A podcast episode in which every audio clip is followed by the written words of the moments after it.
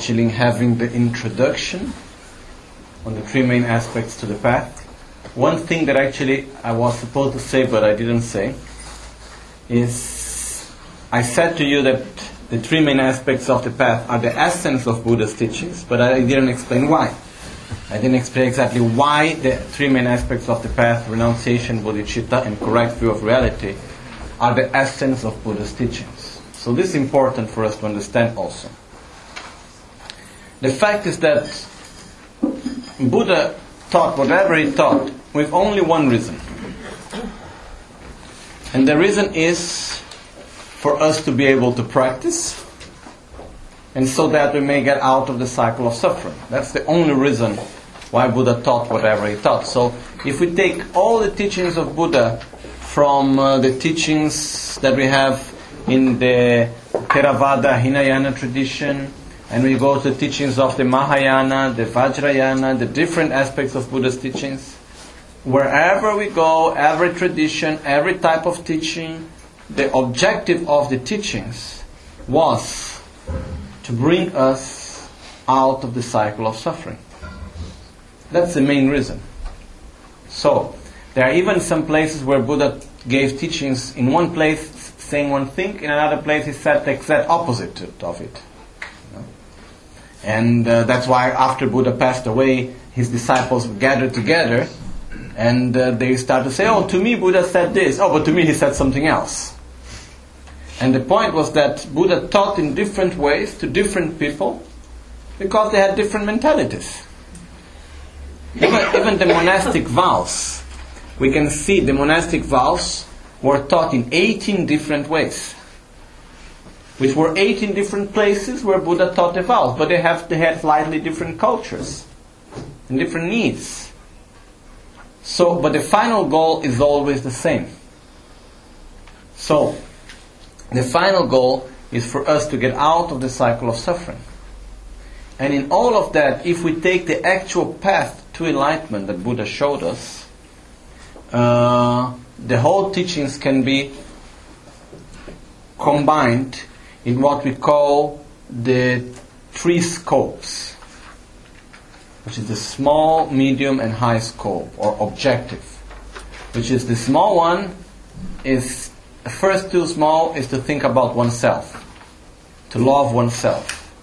The second is to love others, which would be the third, let's say, the higher scope, okay, which we call abandoning the objectives of this life, abandoning the objectives of the next life, and then abandoning one's own objectives would be the last level, which, be, which means to dedicate oneself for others. Okay? So, which actually is not really abandoning one's own objective, it's gaining a higher objective so that one is able to help others. And we will see that a little bit later. The point is that there is not one teaching of Buddha that we can see that it cannot be re, uh, resumed within renunciation, bodhicitta, and correct view of reality. Not even one. So, in the other side, what happens is that without this tree, you, we cannot get anywhere. Because one important thing for us to understand when we talk about renunciation and also bodhicitta is that each and every action that we do, the motivation is the direction that we give to our action. Okay? It's like if I take an arrow and a ball, and then take push the arrow. Okay? The action is pushing the arrow with and holding the ball. But the motivation is the direction that I give to it. It makes a complete big difference if I put if I direct the arrow down or if I direct the arrow up by making the actual same action. So the motivation makes a big difference. And uh, one great master, Kyabche Dragon Rinpoche, who was one of my masters, he already passed away. Uh, he said one thing once during a teaching, which was very wonderful, and he said, "The first thing that we need to do to realize whatever we want is to wish it." So if I want to realize anything, the first thing that I need to do is to desire it, is to wish it. I want to do this. Is the first step that we are doing to realize anything. But if I am not even able to wish something, I'm never going to go in that direction. So the first thing is to direct ourselves to something. So what is renunciation? It's actually directing ourselves to get free from suffering is to say, I don't want anymore to be suffering in this way. I don't want anymore to continuously try to be happy in the way that is not working out. because I tell you one thing. If to gain more money and pleasures and so on would make anyone really happy, okay, I would go for it. No doubt. If all of this worked, wonderful. Do it. But it doesn't work. That's why we need to renounce it. But it's not so easy because we don't know much any other way out. So, to get out of suffering, first I must wish to get out of suffering. It must be clear for me. It must be like a very clear motivation. I want to get out of suffering. And by suffering, I understand the suffering of suffering, the suffering of change, the all pervasive suffering I want to get rid of anger, jealousy, pride, miserliness, selfishness. I want to get to develop real love and compassion. I want this. This is the first step of renunciation. And it's directing ourselves to liberation from suffering, which is very important. The second step is bodhicitta, which is directing ourselves to enlightenment. Saying it's not enough just for me to get out of suffering. To develop my own qualities at its maximum potential so that I may be of help for others. And the third part, as Pabongka Rinpoche says in the commentary on the three main aspects of the path, he says, okay, you have developed bodhicitta, you wish to reach enlightenment, now you must do something about it. Which is, need to realize the correct view of reality that we are going to see tomorrow.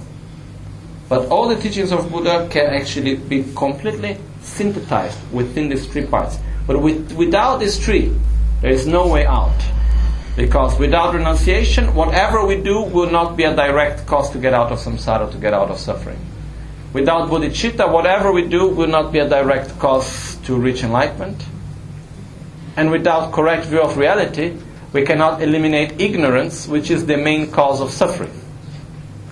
So for both, if we want to get out of suffering of samsara, if we want to reach enlightenment, in both cases, we need correct view of reality. There is no other choice out of it.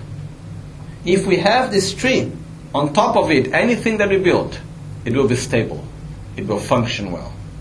So this is like the, the main point that we should never forget, which is these three aspects, okay? But one very important thing is that when we talk about re- renunciation, bodhicitta, and correct view of reality, we should not think of it as something, a concept that is outside of us. We shouldn't think as something which Lama Tsongkhapa taught in a book. We shouldn't think as something that is far away from us, that, oh, the great practitioners of the past could do it. No, it's something that is here for us today, now, that we need to adapt to our life. We need to practice in our daily life. Okay? So, as we move on with the text, we go now to the part that actually it explains to us how to develop renunciation. Okay? And it is divided into two parts, which is renouncing the appearances of this life and renouncing the appearances of the next lives. So the first part, if we are able to renounce the appearances of this life, the next one becomes quite easy. So, uh, the text in Tibetan it says, tsela lome pa yila kompe tok. It's two lines.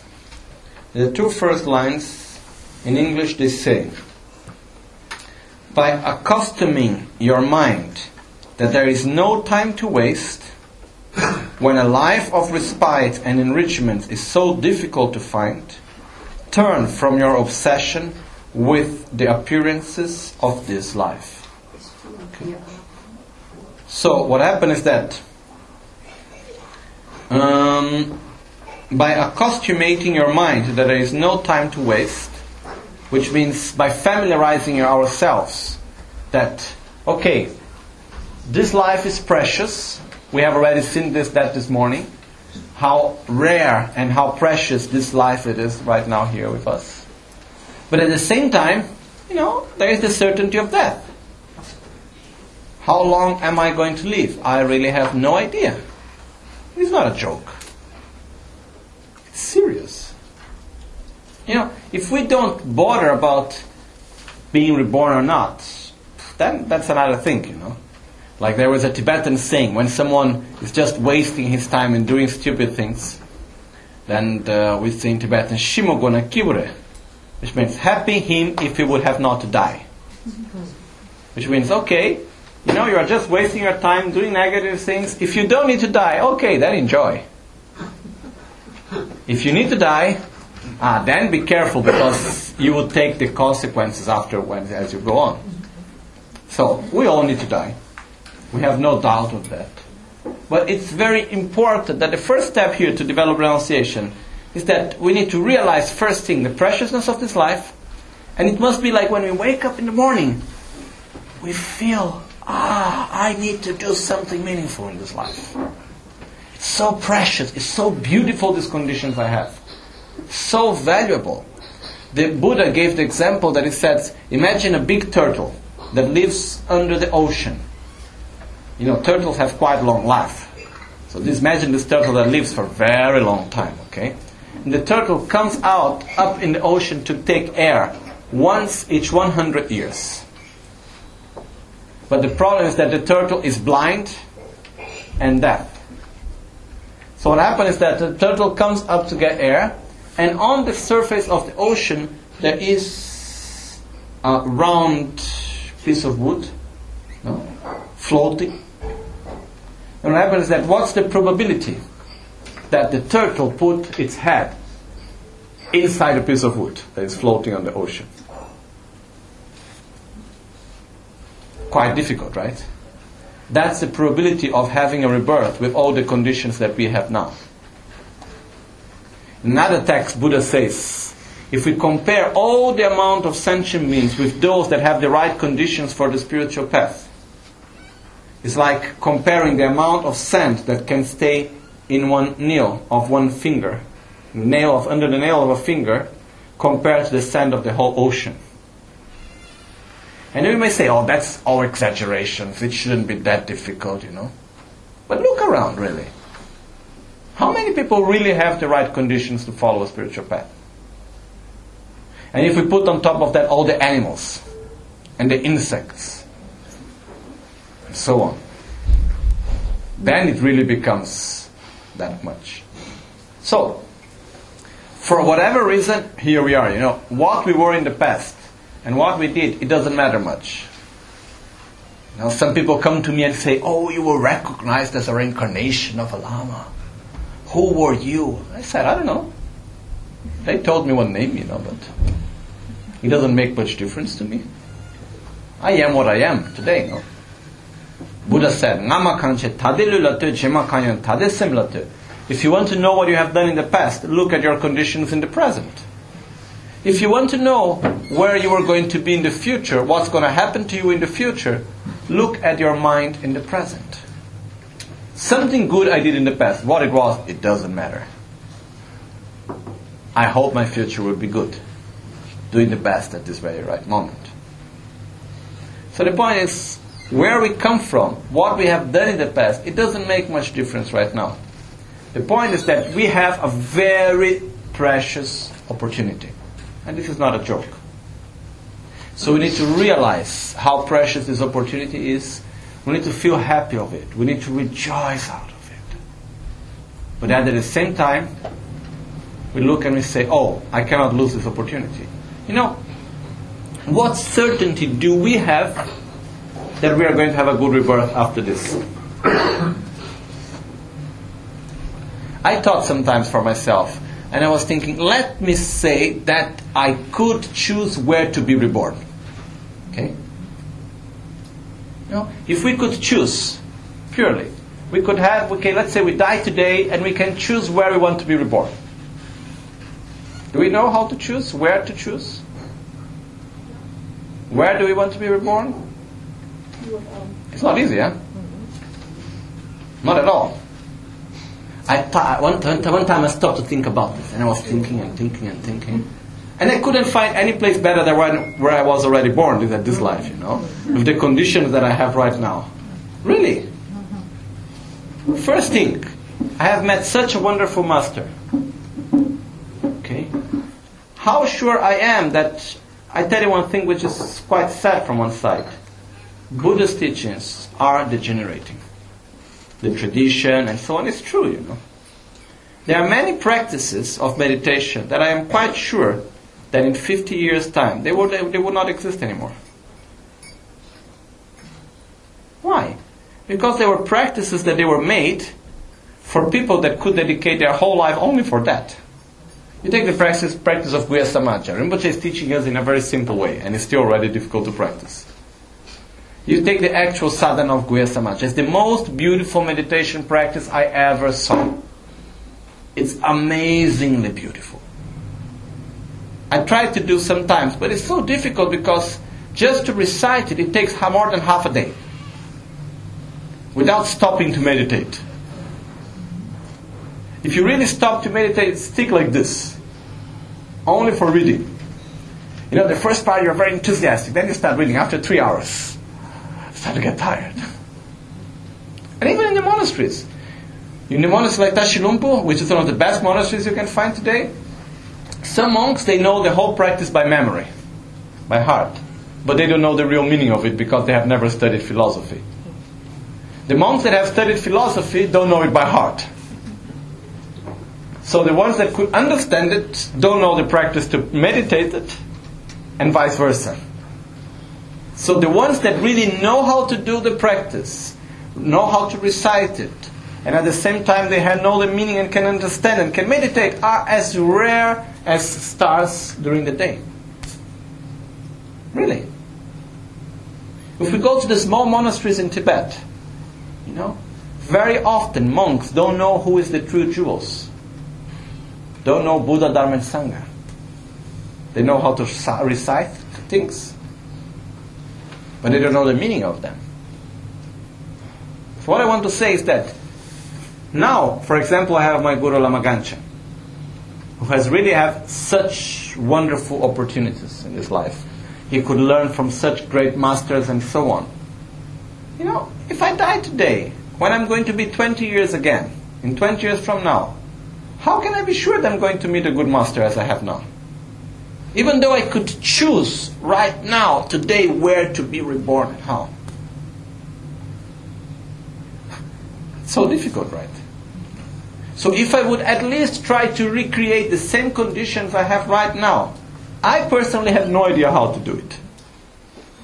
Like I see for my life, you know, when I entered the monastery, Lama Gangchen told to my parents, they said, oh, you know, Lama Michel's mind is like crystal. But if you put the crystal in the middle of shit, it looks like shit. it reflects shit. Okay? If you put a crystal in the middle of light, it reflects light. That's why they were saying you should go to the monastery to have a good education and so on. I'm very grateful for the education I had there. But the point is that I see today other people that wants to have the same, follow the same path. They are not anymore like in these 20 years that have passed, 18 years now. The conditions that I had 18 years ago are not there anymore today. Not nearby them even. So if I would be reborn today, I'm sure that I would not have the same conditions that I had until now. So when I look at all these things, I said, oh, I really need to do something with what I have right now. Because how, how can I be certain by any way that I will have the same conditions, you know? Some people think, oh, I am so nearby the Lama, I'm going to have a good rebirth. That's not true, necessarily. It depends on each and every one of us, what we do, how we die. Because when we die, what happens is that depending on how we direct our mind in the moment of our death, it will make a big difference of how we are going to be reborn. So, to be sincere, I really have no idea what happens after if I do not start to cultivate it right now. For example, when we are in a difficult situation, where we direct our mind. That's so important. Because if I am in a difficult situation and I direct my mind to something positive now, then I can be quite sure that in the moment of my death, I would direct my mind to something positive and I will have a good rebirth, a good continuation. Otherwise, it's difficult. But I have, but it's possible for all of us. I give two examples: two girls in Italy. You know, normal people like all of us, like you, like working, doing things every day, normal. One of them had a car accident, quite a bad car accident, and the car turned around in all the ways possible and so on, and she fainted. And when she woke up, with all the medics on top of her, trying to, trying to wake her up and so on, she was reciting Namo Guru Bhye, Namo Buddhaya, Namo Dharmaya, Namo Sanghaya, Namo Guru Bhye, Namo Buddhaya. She was taking refuge. And her mind was very peaceful. Well, this is a sign of a person that really has taken refuge in the moment of difficulty, which is a very good sign. And another girl, she was in Dubai for work, and she had a very big problem of, of health. She almost died. She went to hospital there and she stayed in coma for around 10 days. And while she was in coma, actually, after she came out of the coma after a few days, and then she was in a state of half coma, like uh, completely not really conscious.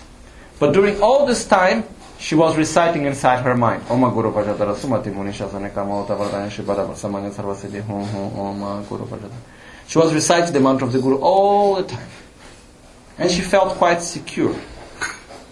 So, these are two examples that is possible. It's not something that I'm not talking to you, I'm not telling you stories about yogis in India or Tibet, okay? This is something of people that just like all of you. Not, there's no much difference in this. And then if you look to these people and I tell, ah, come on, that's not, not true, you may look to them and say, but it's true. And it's very normal, people. So it's possible for all of us really to get to this deep connection. But the point is that, or I start from now in my daily life to be able to react in a positive way, to connect myself to something positive in the moment of fear. Like when I was last time I took the plane before going to Brazil, it was like a month and a half ago, from Spain going to Italy. And it was the flight, I fly, a lot, I fly a lot, but it was the flight with the most turbulence I ever had. And I was quite okay, reading my book. And then at a certain point, the turbulence got stronger and stronger and stronger and was not stopping, you know, 10, 15 minutes already passing. I said, okay. And I, I got into it, okay, better I do something. so I was thinking to myself, what shall I do in the case of the danger of the plane falling down? I thought of the possibility of really having an accident. Then what I did, I should concentrate my mind in something positive. So I sat down behind, closed my eyes, I start to breathe slowly, do the practice of Guru Yoga, concentrate with the Guru light coming from the heart, absorbing into my heart, experiencing, having this experience of the union with the Guru of great bliss. And I stayed doing that. And I said, whatever happens, that's where I should keep my mind. But because if we do not get used to do this in the normal situations of life, you know, in the moment of death, we cannot say, oh, wait, wait, wait, wait, that, wait a minute, I'm not ready. we cannot do that. Okay, oh, I need to read my notes. It's not going to work. So the point is that we need to get ready right now. So, certainty of, sorry, preciousness of this life and certainty of death. You know, there's a saying which is like, if we live every day of our life, if it as it was the last, sooner or later we will be right. Okay? So we really need to live every day, okay, maybe as if it's today's the last day. Because, you know, we can talk about hours from this, but we really need to reflect about it. We need to think about it.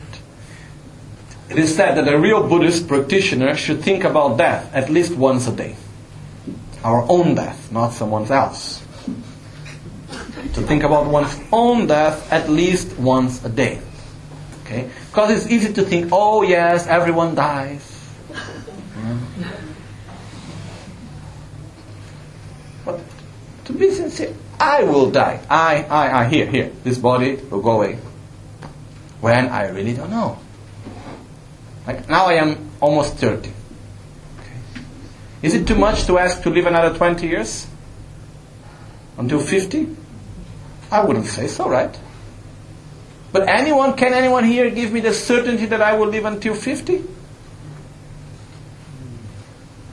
No. 40? 35? No? 30? Only some days more, 2nd of July. We're almost there. no one can give me the certainty. No one really. And we cannot give it to anyone, really. So it's like reflecting about this. And uh, what happened is that when we put upon ourselves the certainty of our death, so many things to which we give so much importance become meaningless. So many problems become meaningless. Why should I care about this when I'm going to die? There is a story that a friend of ours, Alfredo, once he told of a friend of his, that I always remember, of this guy. And there is a similar story actually directly connected to my grandmother. But this guy, he went to the hospital and he did an exam, a full checkup, and finally comes out that the, the people call him from the hospital and say, "Look, we have a problem. You have uh, your body is full of cancer." You have only two months to live. What he did, he didn't go back to office, give up everything, take some books that he wanted to read for his whole life and he didn't have time to read, start to call his family to say sorry to him, who he wanted to say sorry, to have a better relation to other people, and so on and so on. After more or less one month's time, putting his direction, his energy in this direction, he got another call from the president of the hospital. It was in Washington. Saying to him, Look, I'm very sorry, but we did a mistake. You know, there was another patient with the same name, and we mixed up the papers. And actually, your health is perfect. Just one little If someone tells me that I am uh, going to, I am so sick, first I'm going to check with another doctor. If I don't feel, there should be some sensibility. But anyhow, he believed in it. But what did he do in the time that they said to him, Your health is perfect? He closed all the books, went back to work, forgot to call whoever he was, and continued to live as if he was immortal. You know, I saw this with my grandmother. My grandmother, now she's very well and so on, but she had a moment in which she needed to do a transplant of, how to say, metal, the bone marrow. Mm-hmm. No, a transplant of the bone marrow. Yeah. And uh, she was already 70 something, seven, around over 70. And the doctor said that normally they would never do, it's too dangerous, etc., etc. Finally, she did it. But the probabilities of not surviving were quite high. You know, and she changed completely her attitudes towards things. You know, she even went with my mother to the place because my mother, my grandmother is a lady, wonderful person, but she likes to control all the situations very often. You know? So she went to the place where she will be cremated, where will be the funeral and everything. She wants to pay everything in advance because doesn't want to give trouble to anyone afterwards, and so on. Then she went with my mother to the place where the funeral should be done, and she paid, and then the guy come and ask, oh, where would you prefer it to be done in this hall or on that hall? And then she says, really, for me, it won't make much difference, no? So, uh, so what happened is that at that time she changed very much her attitude. You know, she used to be very tough in some ways. She became more soft, and she was very different. Then she did the operation, very hard to recover, and suddenly her health went back again. Okay, it was very successful, the whole thing. And then she started to live again as if, she was immortal again. And then, now she's in the half of the way, but there was a period where, you know, it was just back again. And we can see so clear when a person is shocked about death and is certain of one own, one's own death, the quality of life changes so much in positive. In the sense of giving more importance to what really matters. And not being driven anymore by so many stupid little things of daily life. You know, things are there and they need to be done, yes, but if it works, okay, if it doesn't work, what's the big difference somehow? The important is that I need to take care of what will continue. That's the most important.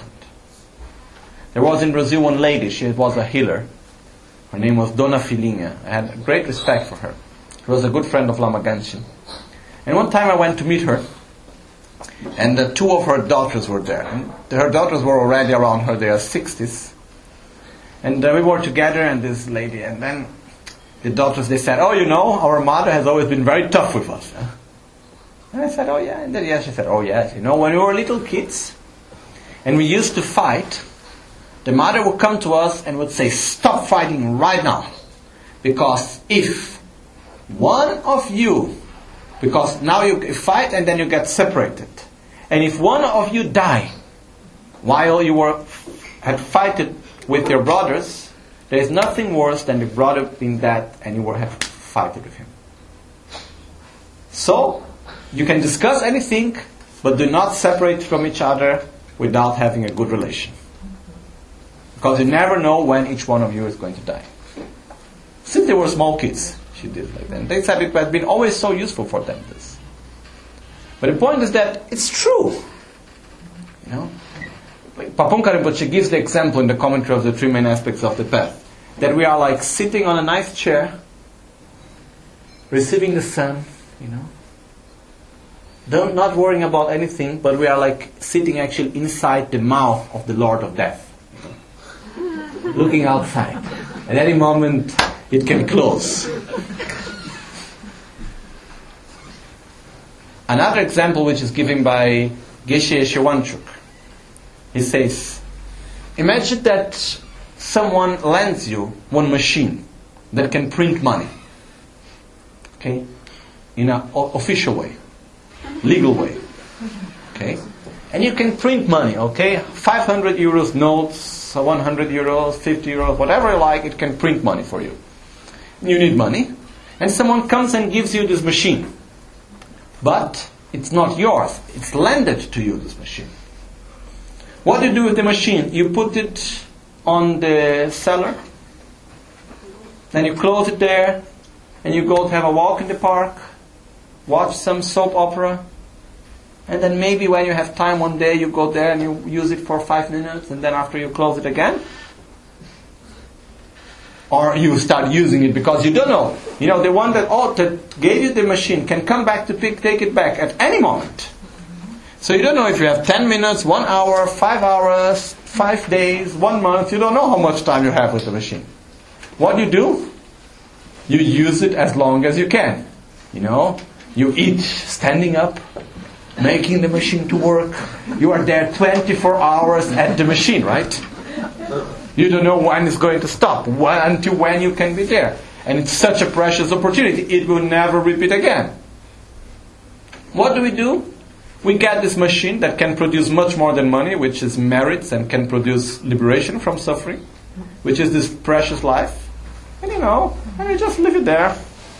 Oh, now there is this soap opera I like to watch.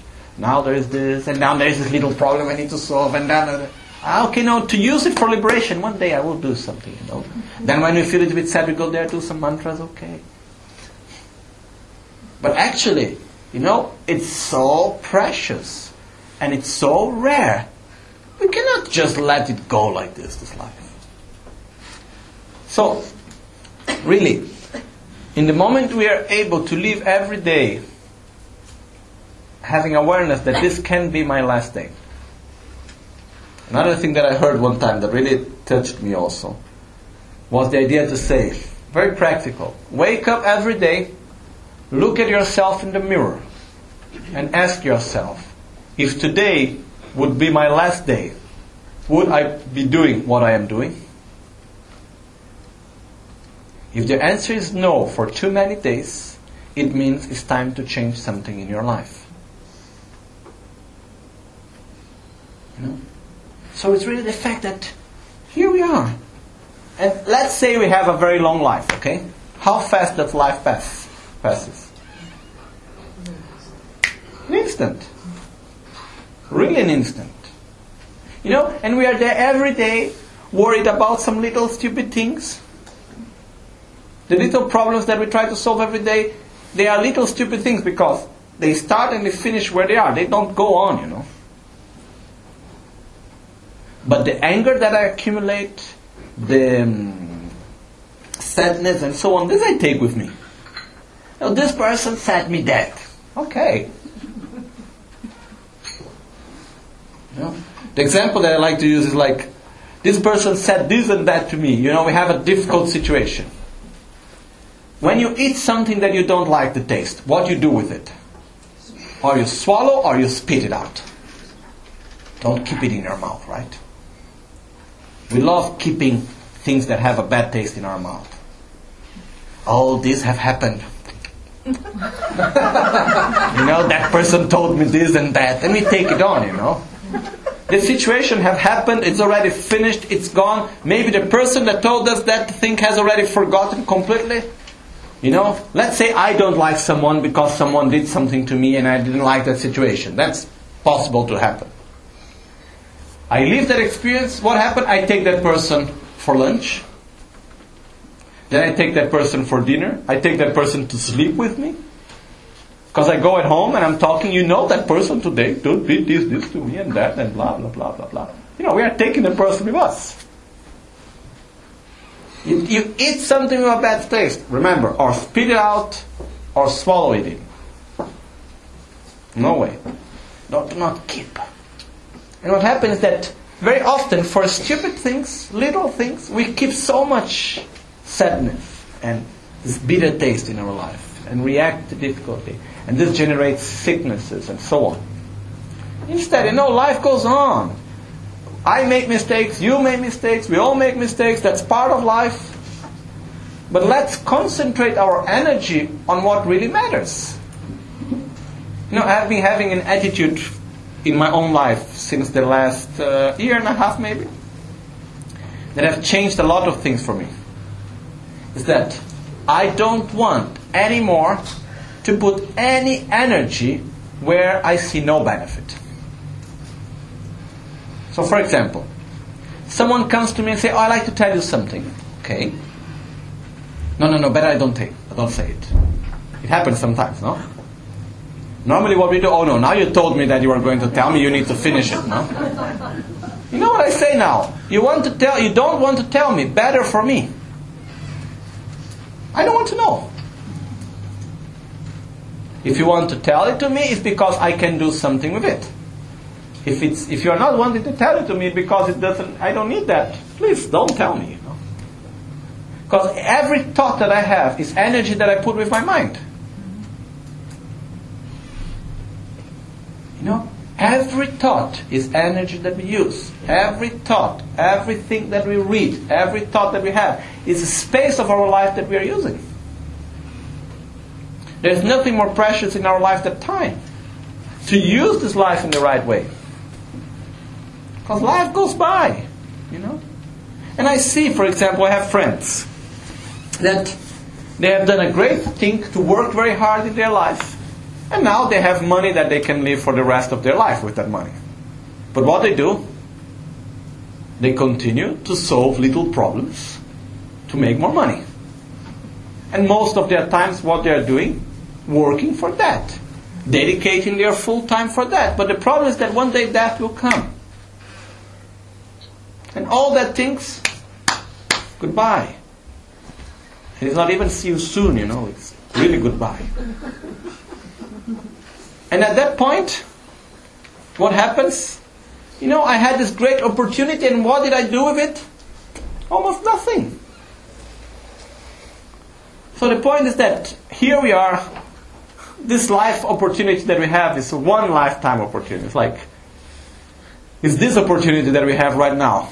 And I'm not joking about it. I'm not, I'm not just saying it something to you because it's written in the text. Really think about it. But at the same time, we don't know how it's going to last. Really. So we need to use it in the best of our abilities. You know, the minimum that we should do in this life is to assure ourselves that we will die a better person that was born. The minimum that I need to do is I need to assure to myself that when I die, I will die a better person than what I am today. Than what I was yesterday. For me, this is the minimum that we should assure ourselves. How we can do that? By going to sleep and say, oh, I did something good today.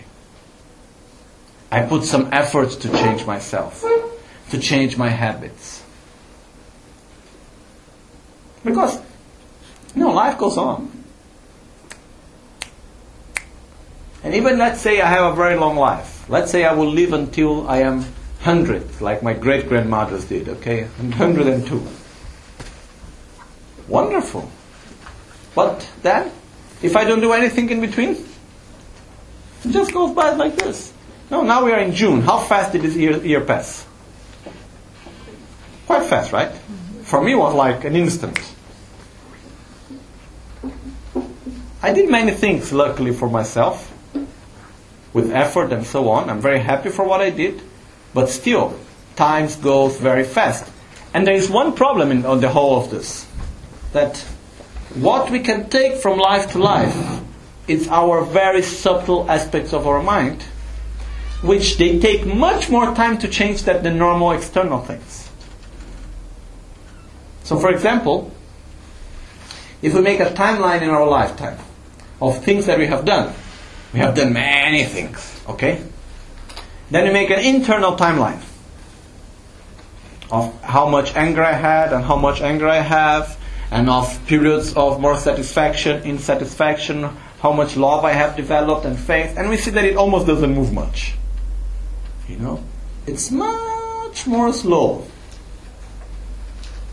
because it takes time to develop more love. It takes time to be more patient. It takes time. But or I do it every day, or it won't happen. So that's why it's not. I oh, I'm still young, you know. I will have time someday to do it. Yeah, maybe. in some lifetime. But really, it's like I should do something right now. I shouldn't be waiting for one day, maybe, to do. Because this day may never come. I had a friend. His, name was Geshe Ngawan Tarlam in the monastery. You know? I think from all of you here, maybe Raja met him. Tudla also maybe Geshe Ngawan Tarlam. And he was the best monk into memorizations in the monastery. Like he knew each and every text by heart. You can you name it. All the texts of philosophy, meditation, ceremonies. He knew everything by heart, word by word. Okay. So he finished all his studies, and he always used to say, "Oh, I want to do a long retreat." Okay, wonderful. He would say, "Oh, in my daily life, I cannot do much my practice with much concentration because I have no much time. But I want to do a long retreat, and there I will really practice." And then he went on, and he worked for the monastery he was the head umdze of the monastery and he did this and that, but always very busy, blah, blah, blah, blah. Then he got sick. He got a cancer. And he died with 46 years old. You know? And all that opportunity, it's gone. So what happens is that we never know. Or we do something in our daily life, or it will never come. We cannot expect you know, for what we don't have. So, what we have is what is right now here in our hand. Here, the present. You know? There is this very nice phrase in the film of Kung Fu Panda. yeah, Kung Fu Panda. This is a beautiful, wonderful film. And uh, there is the part where there is, if anyone, if you have not seen this film, it's the Buddhist teachings are very precise inside there, really. And there is the part where the master comes to the disciple and says, "The past has already gone and does not exist anymore. The future is an illusion. The present is the only thing that you have, and that's why it's called the present." It's what we have. It's the present, nothing more. So we need to use it in the right way. Really. We need to really be able to use it in the right way, what we have right now here. Not worried too much of what have gone in the past and what happened or what will happen in the future. Sure, we need to take care. It's said that in relation to the material things, we should live as if we were immortal. Which means I build a house, I need to build it in the best of my abilities, as if I was immortal. I take care of do material things I should do as if I was immortal. On the spiritual path, I should live as if I would die today. So, you know, it's not like, oh, I may die at any moment, so why to pay my bills? no? I can die at any moment. It doesn't work like that. I need to work. I need to earn my money because I need to live in this society. I need to pay my my uh, pension, and so and so on. But internally, I need to give more importance to what really matters. Both if I die tomorrow or if I have a very long life. And we say that upon death, we, have, we can have three different attitudes as a spiritual practitioner. The basic attitude that we should have is not to have any regrets upon our own death. Which means if I die today, I have done whatever I should have done. I have purified and I have sorry to whatever to whoever I could should, should say sorry. Did I do mistakes? Yes, I did mistakes. But I have already purified them. I have already regretted of them. I am fine. I have done my best in my lifetime. The second level is to be upon our own death and have no fear. The third level is to be in front of our own death and know how to use the process of death as the best opportunity of spiritual practice that we have in our lifetime. Okay. I'm not going to go into details into all of this now. But the point is, at least no regret, is to go to sleep in the end of the day and say, I'm happy for what I have done. Beautiful life. Thank you for this life. I'm happy for what I've done. It's important. I'm doing my best. And to be really, really sincere with ourselves. We cannot cheat ourselves. We try to do it sometimes.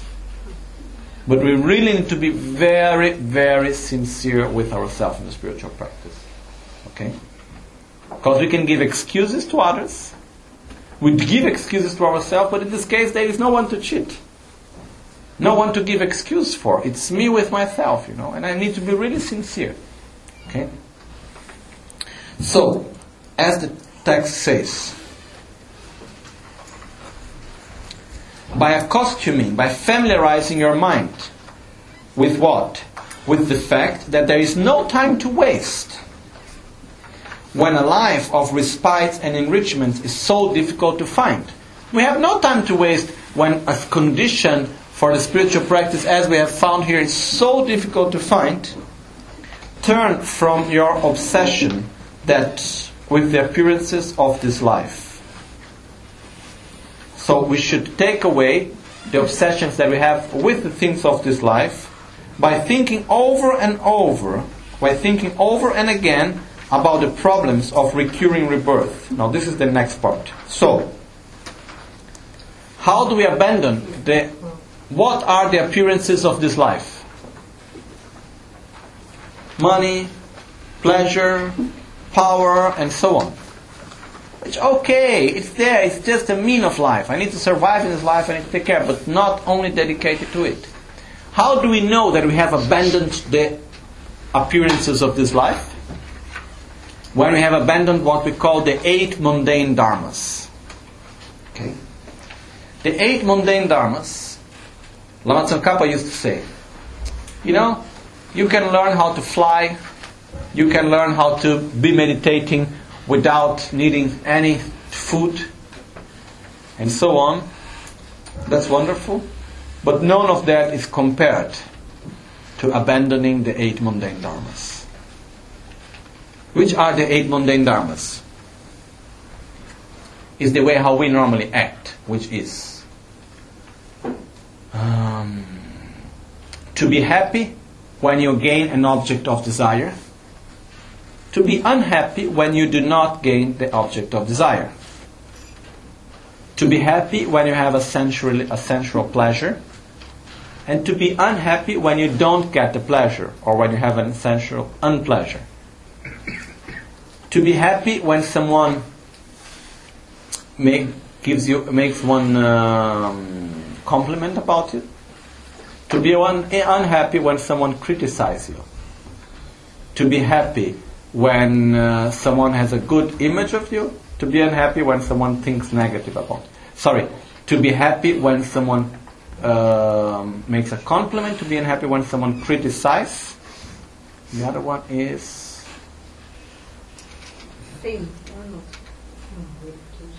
Yeah, when to be happy when you have a good reputation, to be unhappy when you have a bad reputation. Okay? Do we act in this way normally? Are we happy when we gain an object of desire? Yes. Are we unhappy if we don't get the object of desire? Yes. Are we happy when we get a pleasure of our senses? Yes. Are we unhappy if we have something that is unpleasant? Yes. Are we happy when someone makes a compliment? Are we unhappy if someone criticizes us? Yes. Are we happy if we have a good reputation? Are we unhappy if we have a bad reputation? So we are perfect practitioners of the eight mundane dharmas, okay? which we shouldn't be. That's what we should abandon. That's one of our objectives. It's to abandon because on one side we follow in this way. On the other side, if we really think sincerely, gaining or not gaining the object of desire, is it that what's going to make me really happy or not?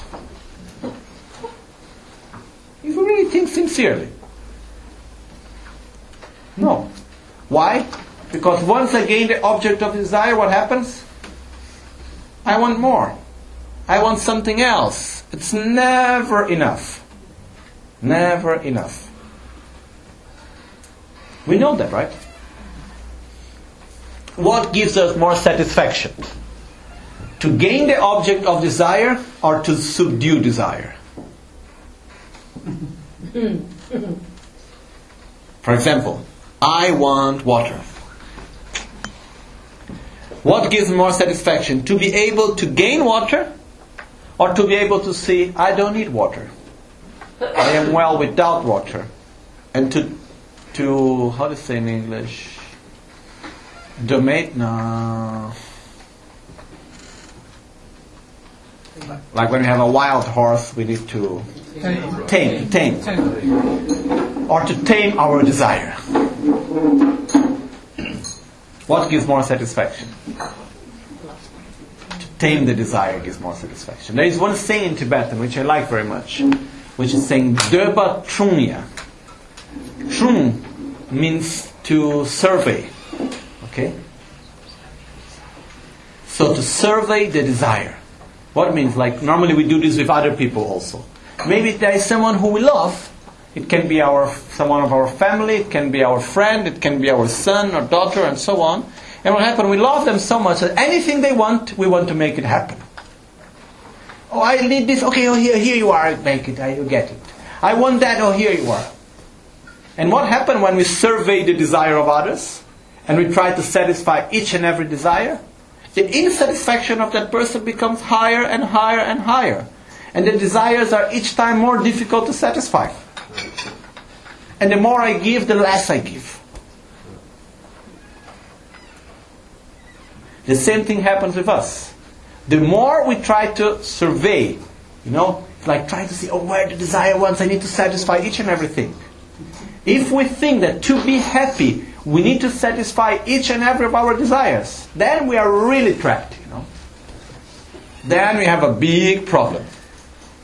And if we, if we add to that the attitude of the modern society that we have of individualism, where one of the concepts to be happy is to be able to do what I want to do, when I want to do, how I want to do, to have what I want, when I want, how I want.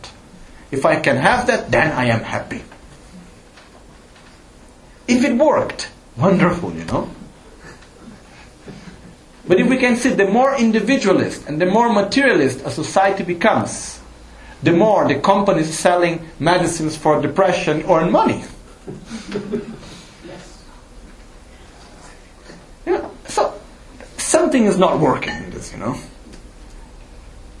Like I was talking to a, a disciple, a girl in Italy, and she was making her thesis, her master, on development and of economics and so on. And I was talking to her. She wanted some help for the thesis, and we were talking. And it came to a point where she was saying, I, I asked her, I said, okay, but tell me one thing. How development is measured in the economics? He said, through the gross national project, product. Okay? That's normally how you say if there is development or not, if, it's, if it is or not a developed country. Okay, what's the objective of gross national product? What's the objective of development? What's the objective of economy? Why economy exists? Why there is material development? What's the basic objective behind that? To bring happiness. Okay? To bring the well-being of the people. Okay? Then I ask her, oh, inside economics, economy, what's the definition of happiness? And she said, I don't know, I will look for it. And she's a lady that she studies very much, and she went to all her professors in the university, and she looked in all the books, and she couldn't find a definition for happiness. So I was talking to her, I said, look, look at this. You have a whole system that drives our whole of our society, that it's going from an objective that we don't know what it is. no. It's for we should cry, not laugh, you know. Because you know, we have a whole system which the objective is to make us happy, but we don't know what happiness is. Something is wrong there. Something is deeply wrong.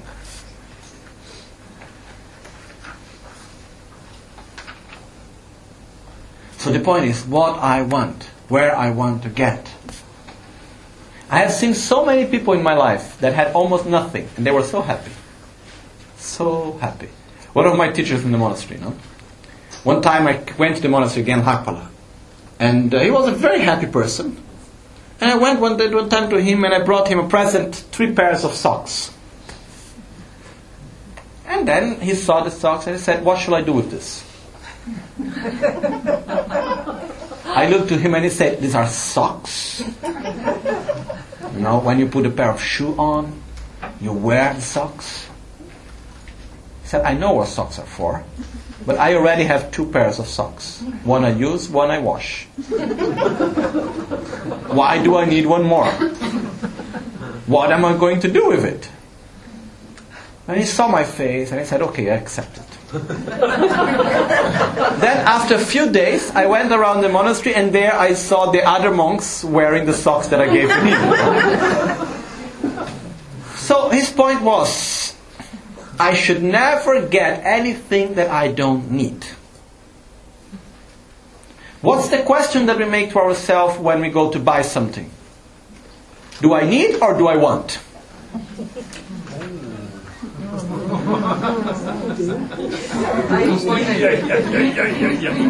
The question is do I want? And to justify the want, we create a need.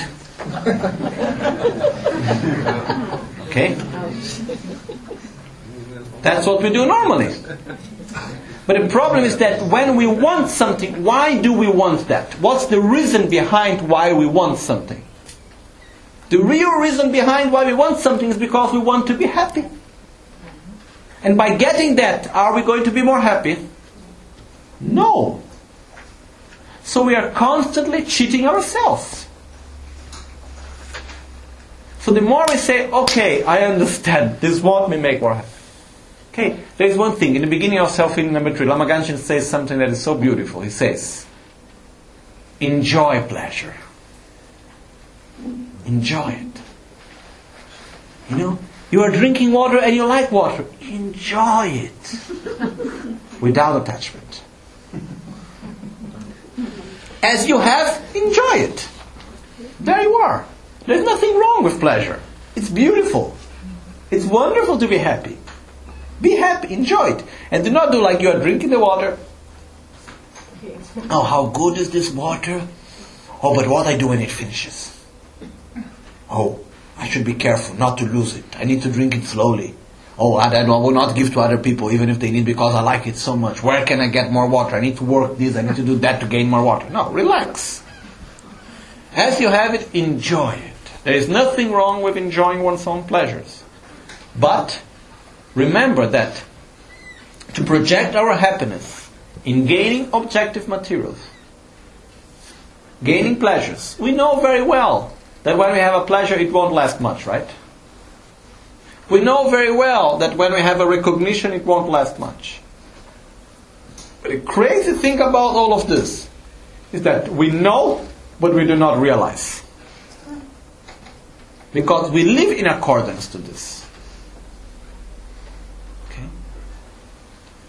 So, to abandon the eight mundane dharmas, the eight mundane dharmas are there to show us our illusion, to show us how much we believe in this, how much we project our own identity and our own happiness within these things. So, to abandon the appearances of this life means to abandon the eight mundane dharmas. And look, how many things do we do in our daily life that we do that in that way because, oh, if I do it this way, this person will think this or that about me? How many things we do? I dress in this way because he will think this. I say this because then he will think that.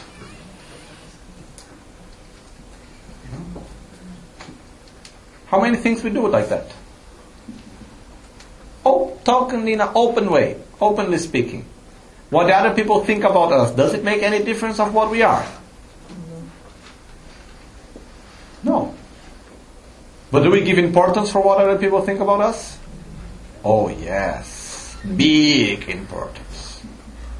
From the tree, material gain, sensual pleasures and our image, the most difficult to abandon is our image. It is said that sometimes even the meditator that is in the mountain, not all, but sometimes it happens, that they are up there in the mountain, they have already abandoned attachment to all material things. They live in a little cave with nothing. They have abandoned their attachment to their pleasures. They live in a very rough way somehow, very simple way. But when they go out of meditation and they go down to the village, they think, I am the great meditator. so, they are still attached to this life, to their image.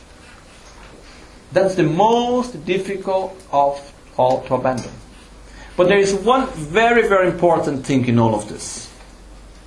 There is nothing wrong with material things, there is nothing wrong with pleasures, there is nothing wrong with recognition of our image. The problem is that when we live for this, when this becomes our own objectives, the problem is not that by abandoning material things, by abandoning pleasures and abandoning recognition, we are not getting going in the right direction.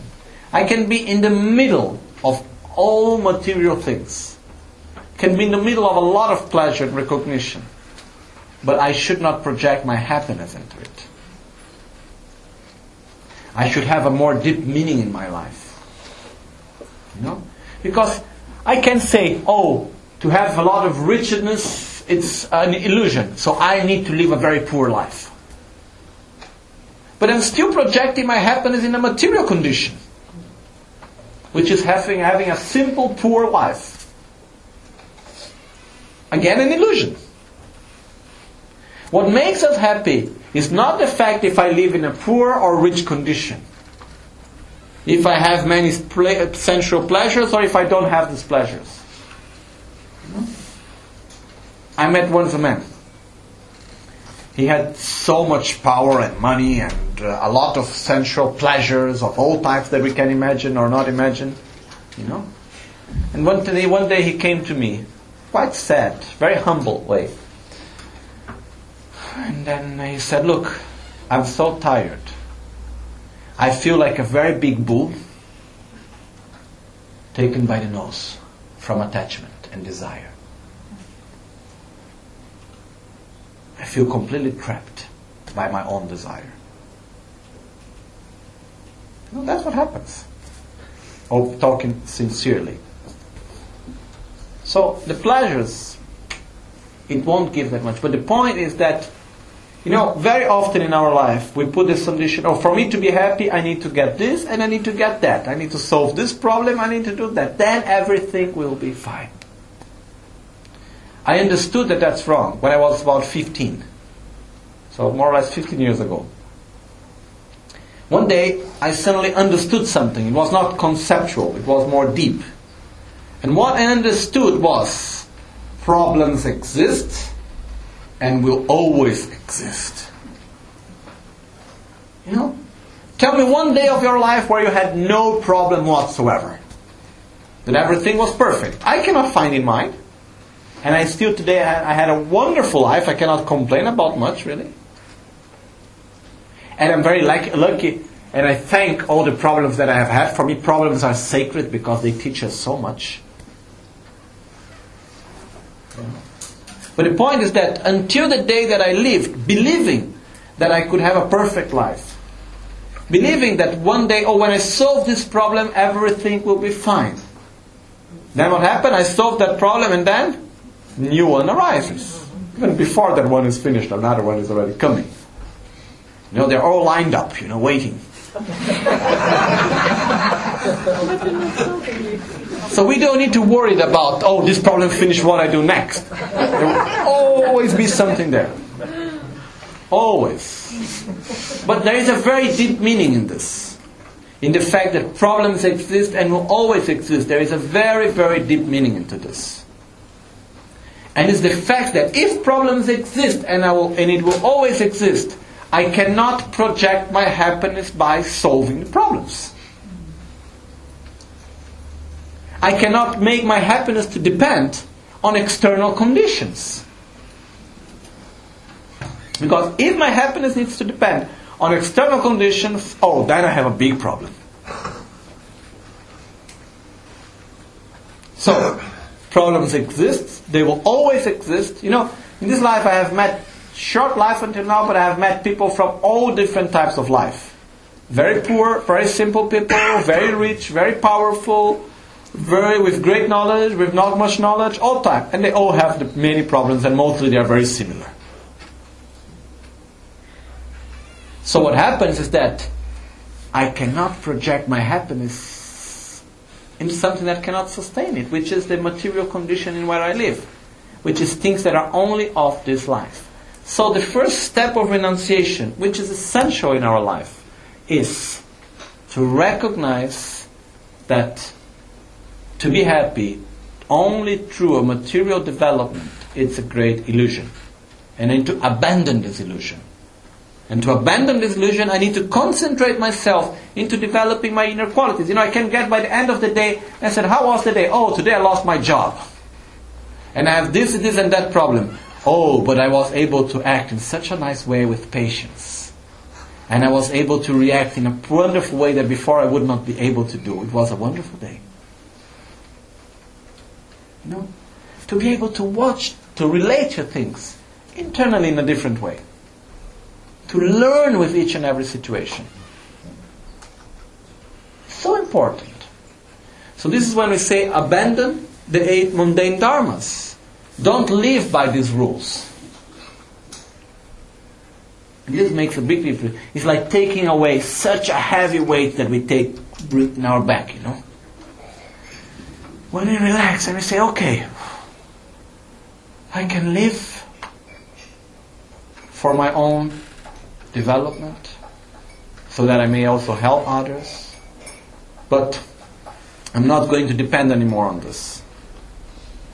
It makes such a big difference.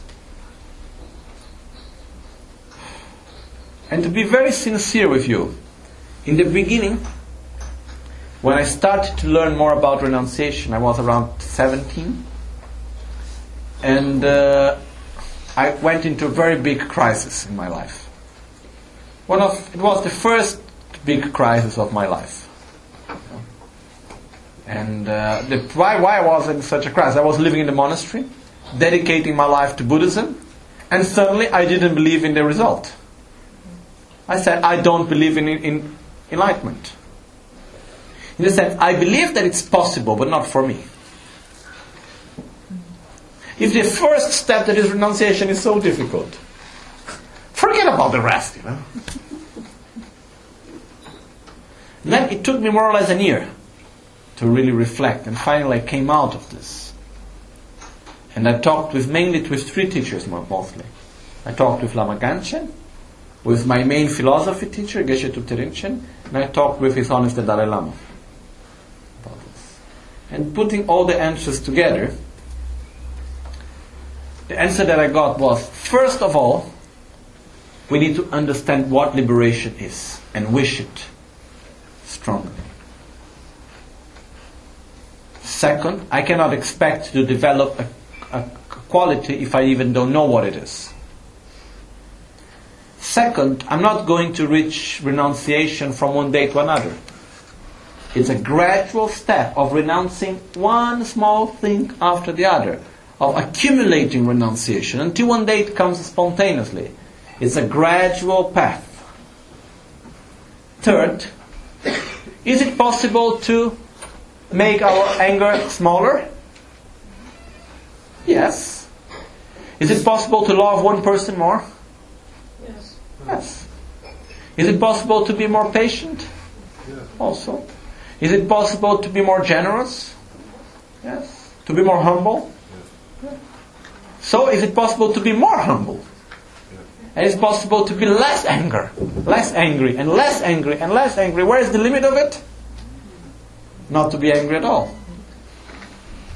What's the limit of love? To love without limits. So it's possible to get out of the cycle of suffering. It's not impossible. And this we can see in our daily life. we can see on our own experience of our own path. If we can do one step, we can reach the whole thing. I was talking to a friend this time in Brazil about this concept. And he was saying that he did two times the Aconcagua, which is this high mountain in South America, which is more than 7,000 meters high. And uh, he said that when he did this mountain, one time he did it alone. It was like 14 hours walking with half step. One after the other. Because walking at 7,000 meters high, by himself, there is, if you stop, you die. You cannot, you don't have the strength to make great big steps. So it was like 14 hours non-stop. One little step. Each step was half foot. Hmm? And he said, I learned in my blood, in my bone, in my skin. I learned in my practice that each small step makes a big difference. You know? And it's true. So when we talk about renunciation, the only way to get there is remembering it every day. Again and again and again. And slowly, slowly, we are able to make this life more meaningful. And to give less importance to what actually it's only of this life. And that really doesn't matter that much. Okay? So, this is what we call abandoning what is only of this life the appearances of this life. Let's go to the next part.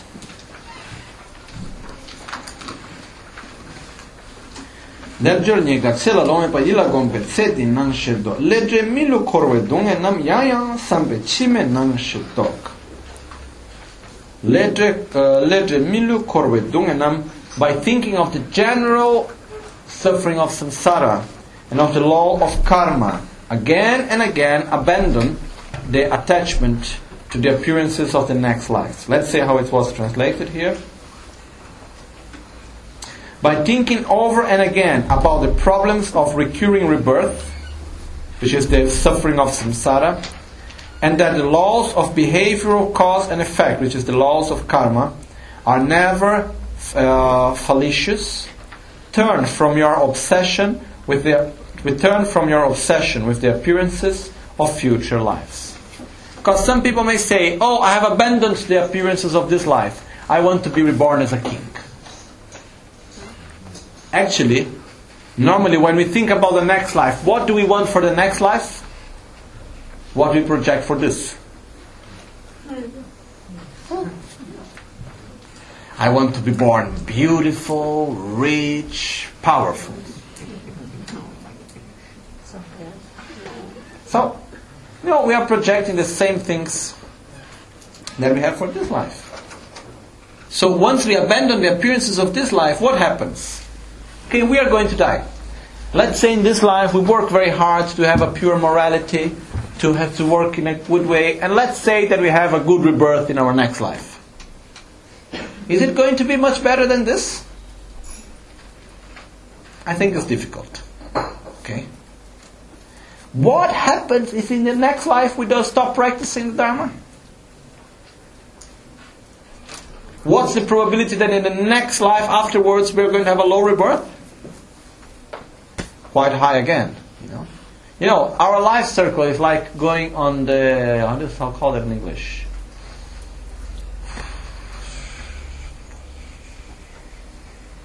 No, where where you go in this amazing amusement parks and you go the little car that goes up and down. Roller coaster. Yeah.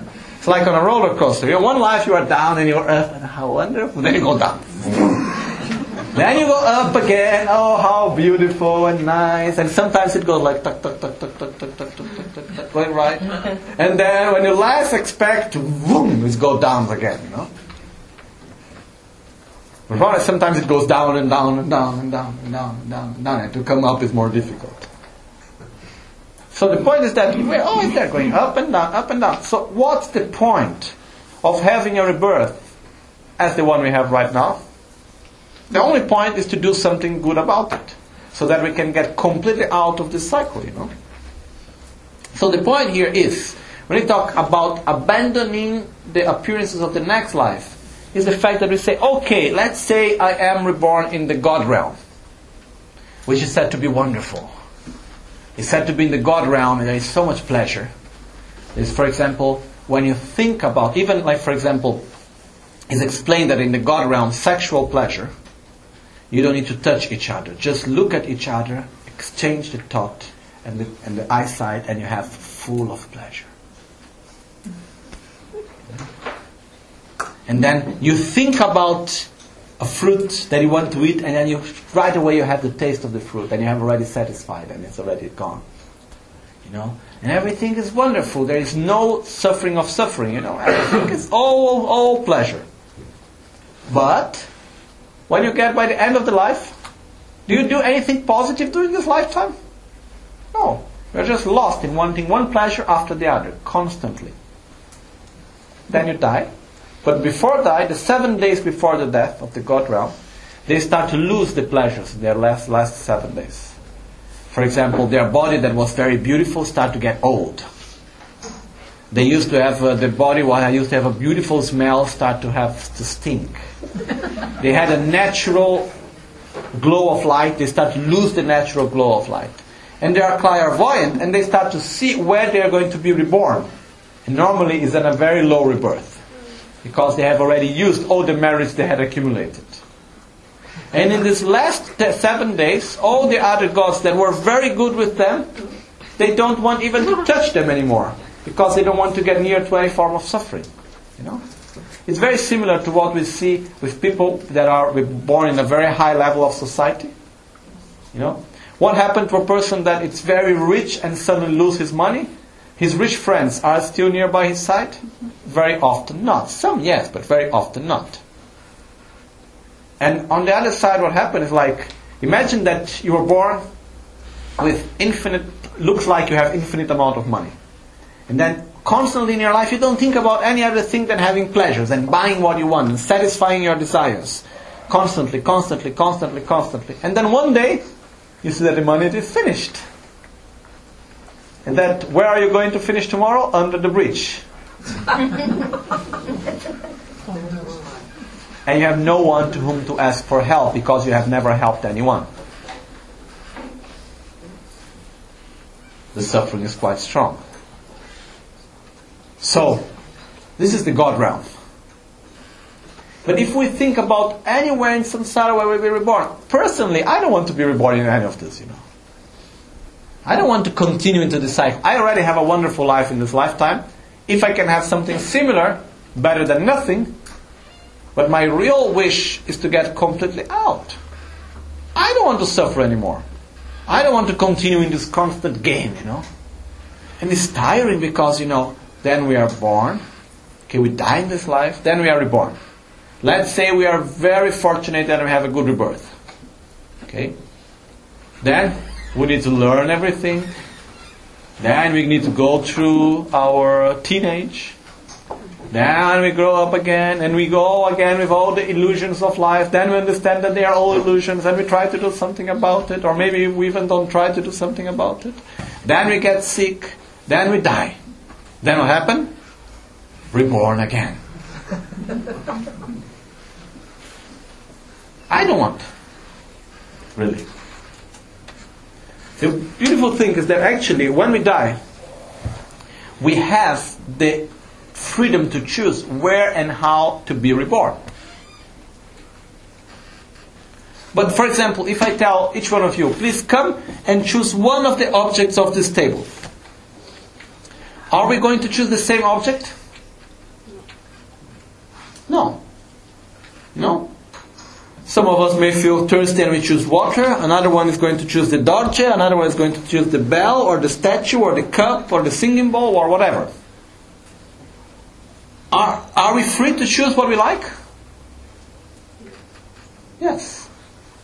But we are not free from our ignorance, from our aversion, from our attachment when we choose, right? So very often we are free to choose, but we choose the, the worst thing for us, not the best. Why? Because we are not free from our attachment and desire. So in the same way, when we die, actually in the bardo, we are free to choose where we want to be reborn. But we are not free from our own ignorance and desire and attachment and so on and aversion. So, finally, we make choices which are guided by our ignorance, guided by our own attachment and desire.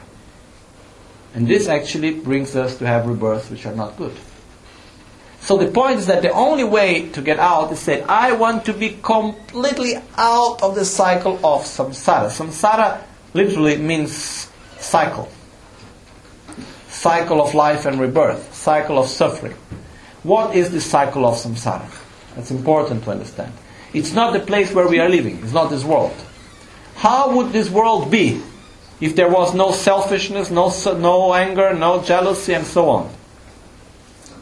Paradise, no? Do we have enough resources to give food to everyone? Yes. Yes. Do we need to have wars and fights? Why we have all of this? Because of our ignorance, right? So this world would be a paradise if it was not for us, for our ignorance. So, samsara is not this place where we live. Okay? If we take, for example, here, we take the mala. Okay? You have the mala turning around. I have the mala, the mala is the one that is turning around. I have the place where it's turning, and I have the actual act of turning. Okay? When we talk about samsara, is the actual act of turning. We are the one turning, and this world is where we are turning. Okay? The act of turning manifests through birth, aging, sickness, and death. Birth, age, sickness, and death. But how does this happen? What is the force that is creating this cycle? It's mental defilements and actions done by this. So, with anger, jealousy, pride, miserliness, selfishness, ignorance, I speak, I act, I think, and with this I create a negative action, then I have a result and I react in a negative way again. No, the example is imagine that we have in front of us a big ball. And it's attached very high up. So the ceiling is attached there. Then I have this ball in front of me, and for some reason I don't like the ball there, so I hit it. The ball is gone. After some time, it comes back. No, it's going around, and then it hits me again. So I get in my head, I look at this thing and I say, what reaction I have towards the ball? Oh, I have hit it at a time. I should be more careful. Or I said, stupid ball. I look at the ball and I hit the ball again. you know? And then it goes stronger. The point is that it's not one ball. We have thousands and millions of balls constantly, you know. From one side and from the other. And then, all the ball's coming and we try to escape from that. When we have a situation of suffering, how do we react? With attraction, aversion, or indifference? Aversion. No. If someone hits us, what do we do? Oh, thank you, so I maturate my negative karma? or we say, oh, you stupid one, you should suffer for what you made me suffer. Like we even rejoice for the suffering of others. We may say, oh no, I don't rejoice of the suffering of others. Let's see. You know, when we are small kids in the school, what do we learn when someone gets hurt? Well done. I don't know if you say that in German or in Holland. You,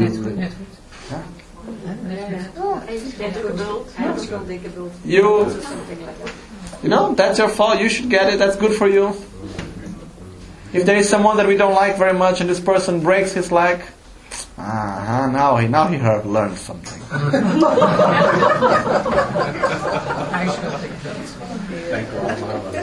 now, this means rejoicing for the suffering of others. This is something terrible.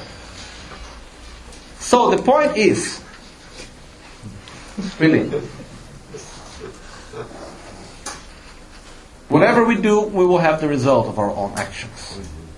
So karma is the law of cause and effect. I do one thing, I will have the result of it. And anything that happens to me is a result of what I have done. And to be sincere, I don't want anymore to be in this cycle. I want to get out of it. And the only way to get out of it is eliminating our own mental defilements, which is the main cause.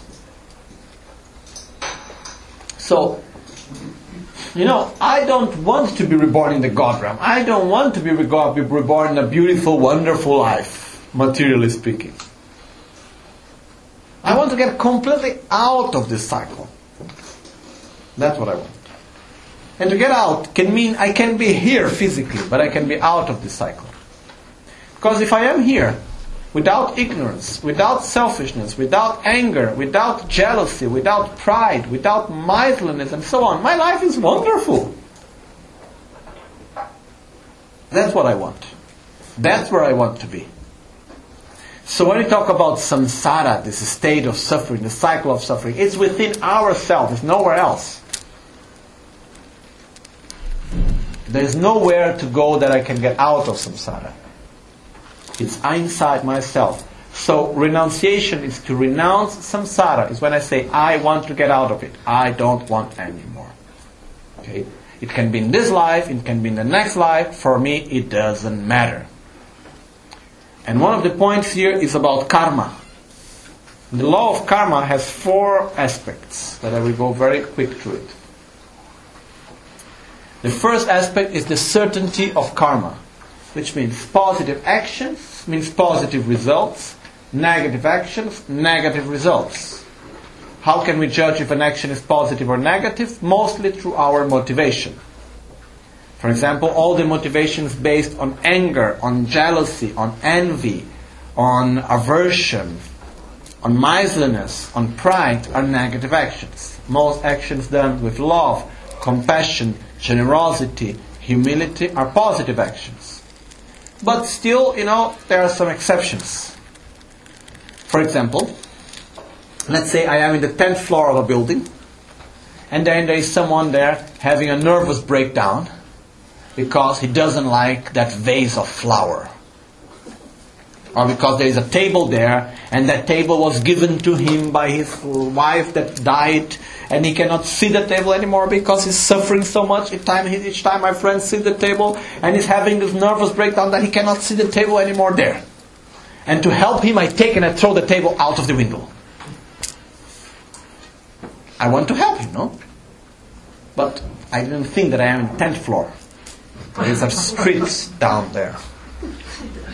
And then it hits someone and it kills a person. Did I kill the person? Yes. Yes. Is that a positive action? No. Am I responsible for it? Yes, I am. So, did I have a motivation to kill someone? No. No. So it's not. It's but still I killed. So I still have the action of having killed, but it's much less than the action of wanting to kill. Oh, let's say the person is coming. I take the table uh, and I throw it to him, hit him. There is a big difference between the two, but still the action was made. So motivation is the most important part, but it's not only that. Okay, we need to be aware of our interaction of our actions also at the same time. So, the other aspect of karma. The first aspect is if I plant a seed of apple, can I get an orange? No. So, positive action, positive result. Negative action, negative result. Okay? So, this is the first aspect of karma. Okay? not going to go into much details about karma now, otherwise it really is it's too long to go now into details about karma. But the point is that whenever we do an action, it never finishes where we have done it. it we, take, we take it with us for a long, long time. For example, today we are reading the text of Lama Tsongkhapa, right? Do we receive benefit out of this text? I believe so. I receive benefit out of it. So Lama Tsongkhapa, who lived 500 years ago, does he, is he a part of the cause of me receiving this benefit today? Yes. So he's responsible for it. So he receives a part of the benefit of my benefit. Okay? If I help to build a hospital, each person that is benefited there, I get a part of the benefit. Okay? If I help to start a war, it creates suffering. Each suffering that it creates, I am part of the responsibility also of it. That's why it says that the karma of a soldier it's much, much, much smaller than the karma of the general that orders the war. Anyhow, the second aspect of karma is that there is no result without having created the causes. And this is for me one of the most important aspects. Because very often we see people saying, Oh, I believe in karma. But then when something good happens, oh, how good karma I have. When something bad happens, your fault. And I've seen this so many times, you know, even in the monasteries and everywhere. You know? It's like there is one region in Tibet called Yushu. And one year ago there was an earthquake there. It was a very bad earthquake. And uh, many people died. And especially, but it was one thing that there was many monasteries of our lineage, and we have the protector, Dorje Shugden, and all these monasteries practice this protector. All the monasteries of our lineage that practice this protector, no one died of these monasteries. No monastery went down. But actually, they were not in the area of the center of the earthquake, okay? The only house of our lineage that was in the center of the earthquake was the house of Demogon Rinpoche. But what happened is that it was all, one of the only houses which was well built also. So this house didn't go down. So all around everything went down. Like all the houses went down. Even one monastery with 500 monks went down and they all died. Because they were all making the prayers in the morning and the earthquake happened early morning, old construction made out of stone. You know? So it was a very, very, very, very sad situation. But the most crazy thing is that, you know, many, many people were there. Someone started with this, and now they say, what they say, oh, the cause of the earthquake was Dorje Shugden. Yeah, yeah. Why? Their monasteries are fine. Our not. Then they say, excuse me, karma? no. So it's very easy for all of us not for them, for all of us. When something bad happened, we point our finger. You know, one time someone said, when you point your finger to someone else, remember that one finger is pointing to in front of you and three are pointing back. No? so what happens is that if we really look, you know, if something happens to me, why? Because I have created the causes. And I have experienced this in my life. I have had situations which were not easy. Really. And in the beginning, what's the first reaction? Try to blame others. But then I stopped to reflect and I said, okay, if I am living this situation, it's because I have created the causes and conditions to live it. I cannot blame others, you know. And this takes away so much tension. Okay. I shouldn't blame anyone. What they did, it was they were conditioned so that the causes that I created in the past could get mature, could ripe. But they are not the actual cause. So, this is the second aspect of karma, which is whatever happens to me is a result of the causes that I have created. Which doesn't mean I can do, I can't, I cannot do anything. No, I, I can try to find the best conditions and I can do the best actions to create the best causes for the future.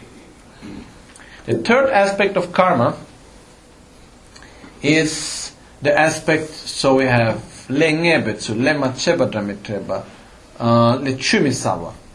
Is the aspect that whenever we do an action, if we don't do anything to destroy the cause that we have created, sooner or later we will get a result positive or negative action.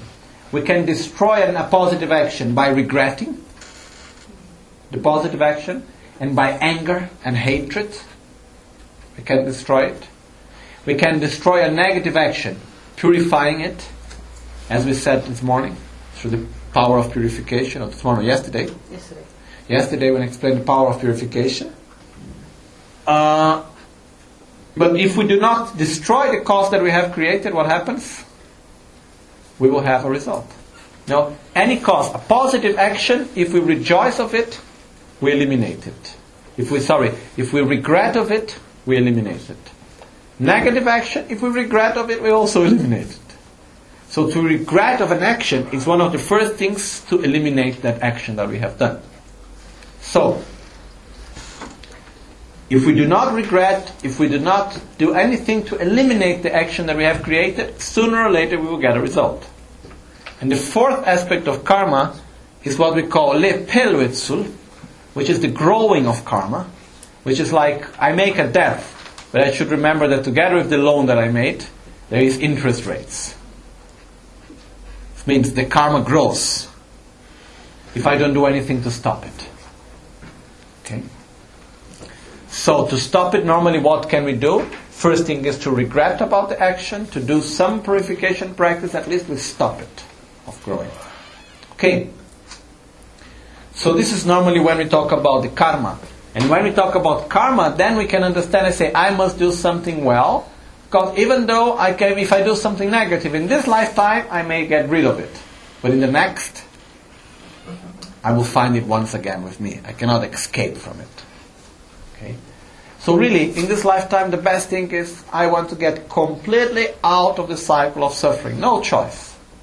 I want to eliminate my anger, my desire, my attachment, fear, pride. I want to have more love, compassion, wisdom, and I should do something about it. Okay?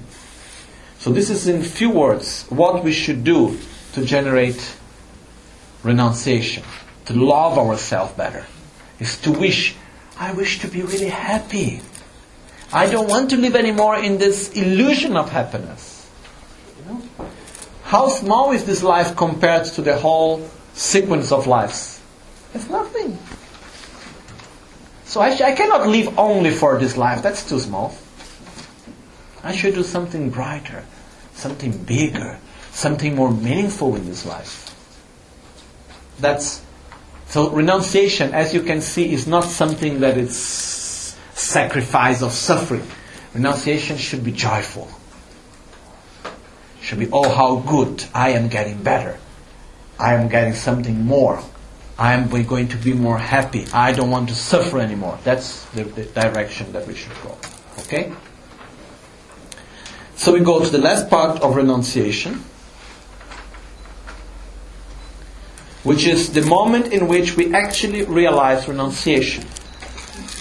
대달곰베 코르 펜솔라 이면 깨지 참여 미게시 인생 군도 다르바 되냐로 충나 대생에 중 케발라 when by accustoming yourself in this way which way when by accustoming yourself with the preciousness of this life the certainty of death the certainty of, of the uncertainty of the moment of death about how meaningless and how strong as an illusion all the pleasures of this life are, of the certainty of the law of karma, and the sufferings of samsara as a whole, by familiarizing ourselves with this, by accustoming ourselves in this way, you never generate for even an instant a mind that aspires for the splendors of recurring samsara and you develop the attitude that day and night always is interested keenly in liberation,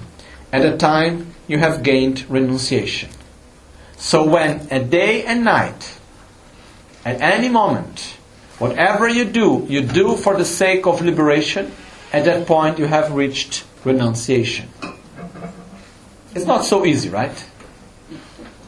But in another way, let's think of, this from the perspective of the sixth Dalai Lama. Okay?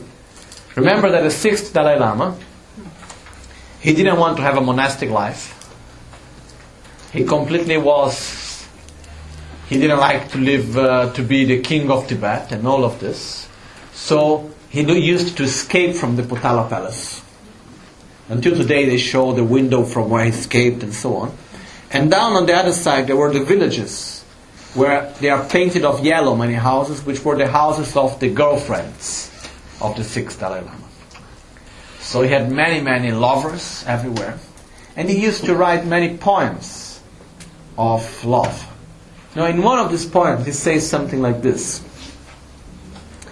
If I would desire enlightenment as much as I desire woman, I would already be enlightened. okay.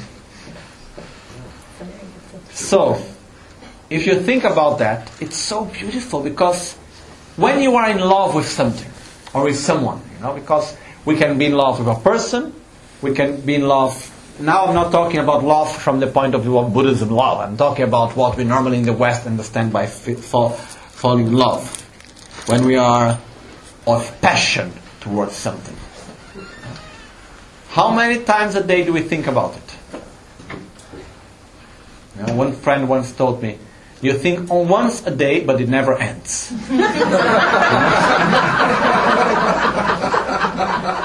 it's like constantly. You wake up in the morning, what comes to your mind? I want that. Or I need that person. Or it's a position of job. Or it's a place where I want to be. Or we are in love with our own self, you know, I want to be this. I need that. But when we have so much desire for something, how much energy we put to gain it?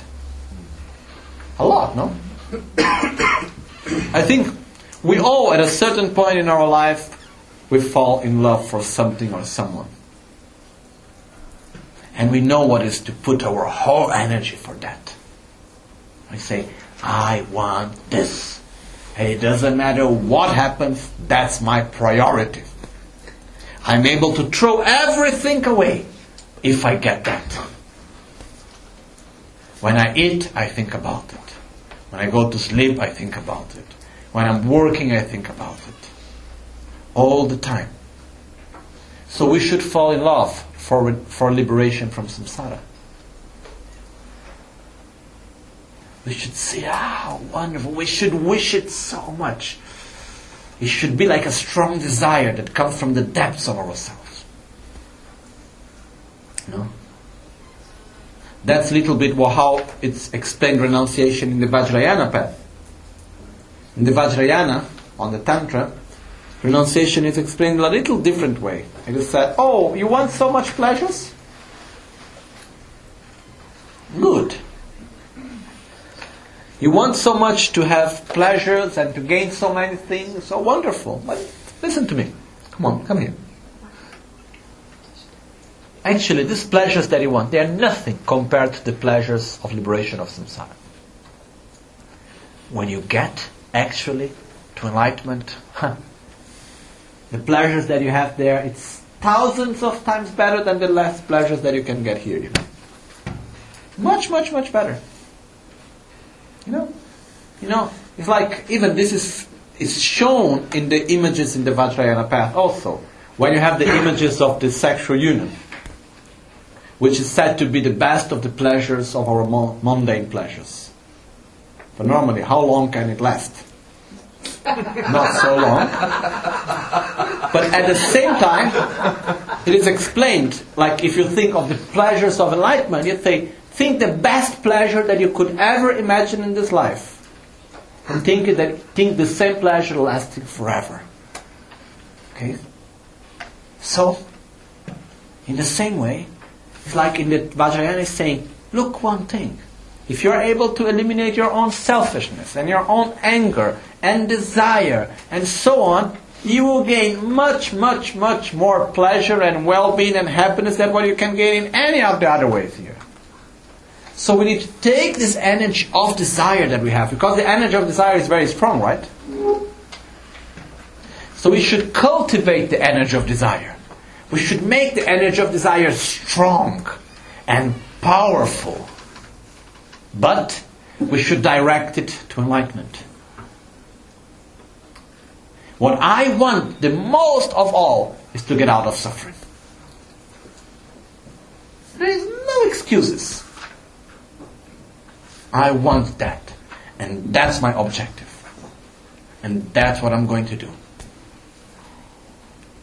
When we, f- when we feel in, fall in love with, renounce, with liberation, we always think about it. Anything that we do is for that objective. Any moment.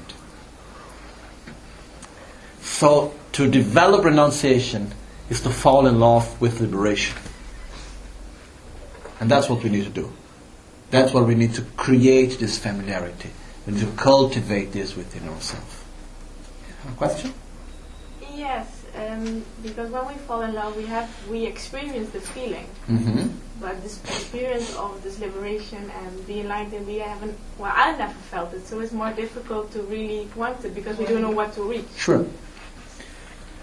So, how to know what it is? Yeah. Okay.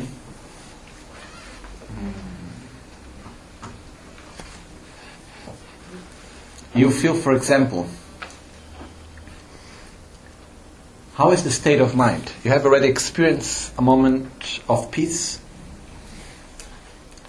Have experienced a moment where you have no much desire and you feel protected and you don't wish anything to be different from what it is?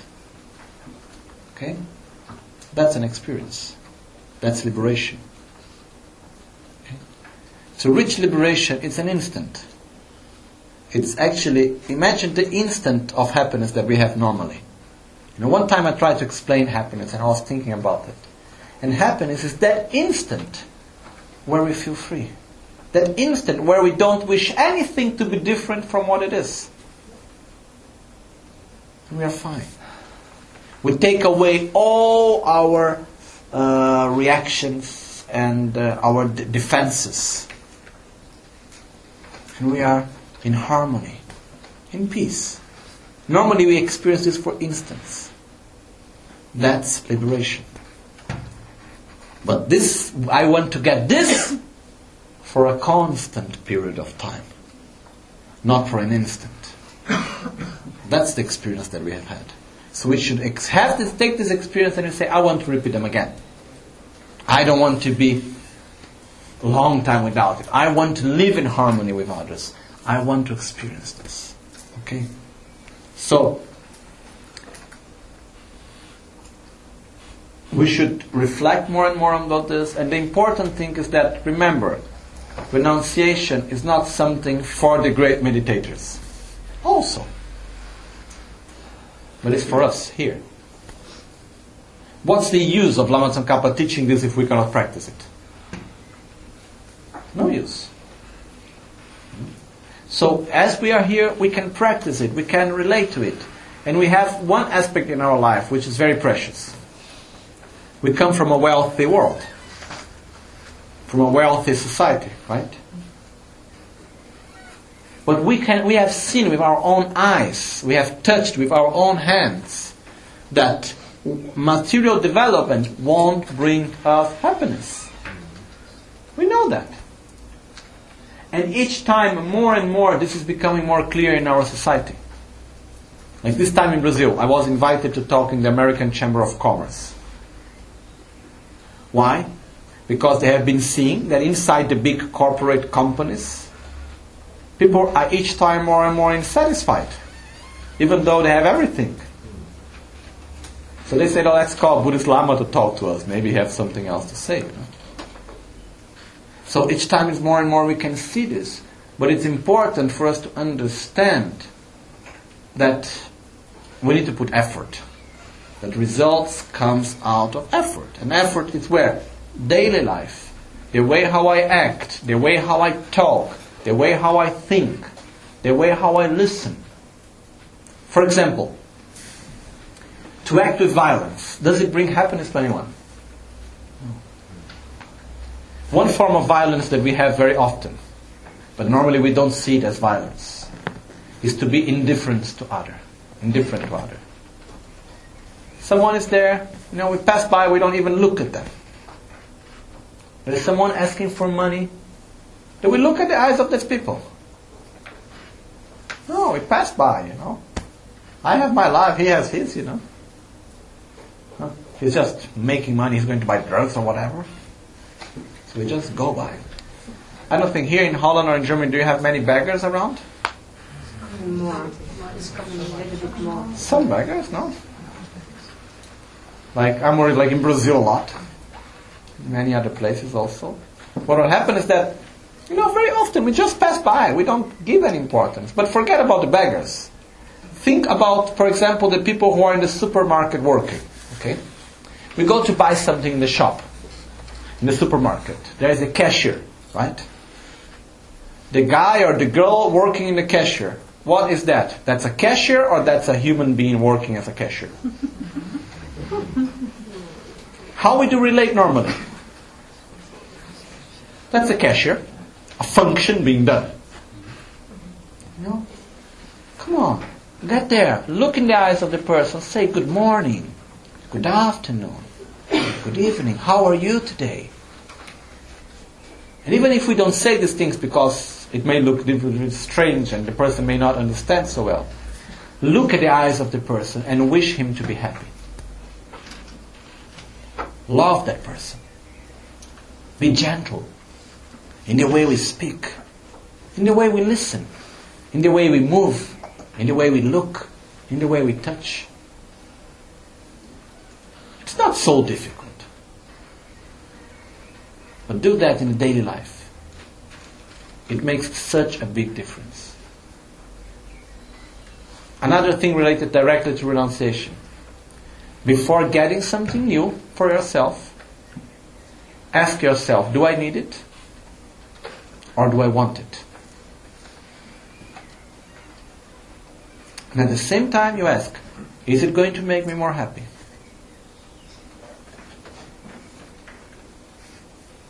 Choose it. You are free to choose. When you say yes, it's going to make me more happy, I need it. I think it's useful because of this and that reason whatsoever. It's like for me, you know, because I, I believe at, at a certain point it's also important for us to be so sincere with us to understand our own limits also. For example, I don't buy so much things, but I like technology. Okay. So, for example, when I went to buy this stuff here, the first time I, I bought it, the question is, why do I buy? Do I need it or do I want it? It was very clear. I want it. And people ask me, what's the use of it? No, I have everything, you know. The phone and the computer already do everything that it does. Do I need it? I don't need it. But I want it. Okay? And it's, I like it, and it's beautiful, and so on. So I say, I want it, okay. But it's clear, I'm sincere with myself. Okay? Then it was something that initially I wanted, and finally I found very good use for it. I have all my books in here, wherever I go. It's really useful. It's being of, of a lot of benefit for many ways. But it's to be sincere with ourselves, you know.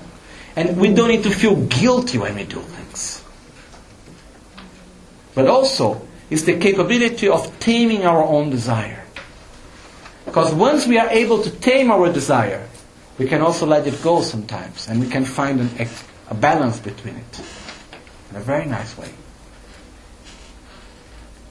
It's like, you know, I believe that desire is a little bit like the theory of the carrot with the horse.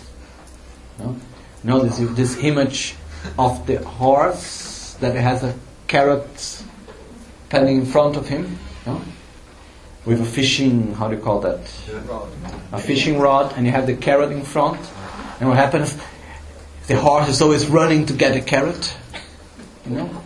It works better to have a carrot in front of us than to get all the carrots we want. Because when you get all the carrots, you never run, you know. You're always stuck there, and you are complaining that there are not enough carrots. When you work hard to get your carrot, oh, then it's more pleasure in it. And you eat it slowly, and you keep it well. The point that I want to get is let's be aware of what we do, why we do. It's like having a second mind that is observing ourselves. You know? What I'm doing, why I am doing. Understand? And at the same time, in a very, very sincere way with ourselves. And if we just do that, we are already starting to move with renunciation. For example, when we do something good, that we are proud of. Very good that we are proud of what we have done. But don't tell anyone of what you have done. Why? By telling someone, would it make the thing better? No. No. If it happens that you are able to meditate well, beautiful, be proud of yourself, but don't tell anyone. Why? Because if you, if you start telling people of the good things you do, second time you will do it, it will not be anymore for this thing itself, but it because you can tell someone else that you have done better. It's true. No, I've experienced with myself. Because I've been observing myself for quite a long time now. I see, I do something very good. I'm happy about it. I shouldn't tell anyone. Then it gets here, you know. Comes almost to throat.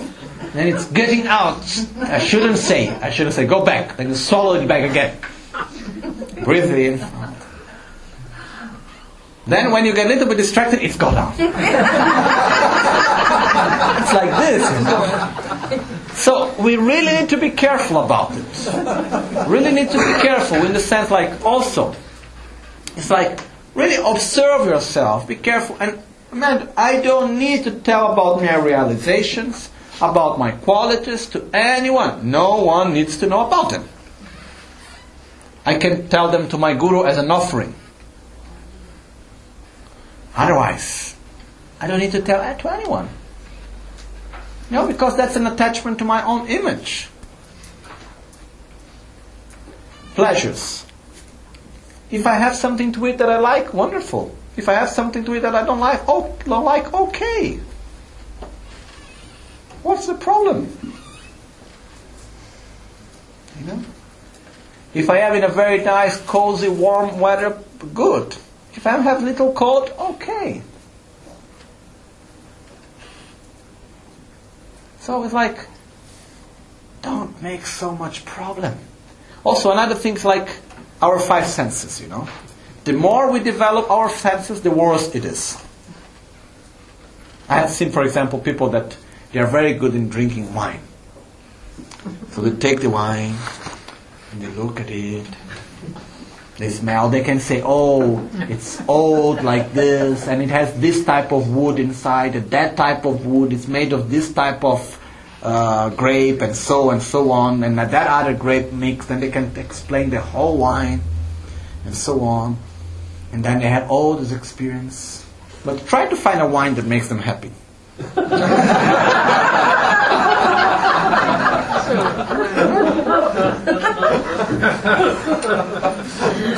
it's each time more and more difficult. They need, they need to spend each time more and more and more money to find a wine that makes them happy. then you get little guy that doesn't understand anything about wine. Any wine that you give to him, he's happy about it. if you put the both, who is more happy in relation to wine? The one that doesn't understand anything about it.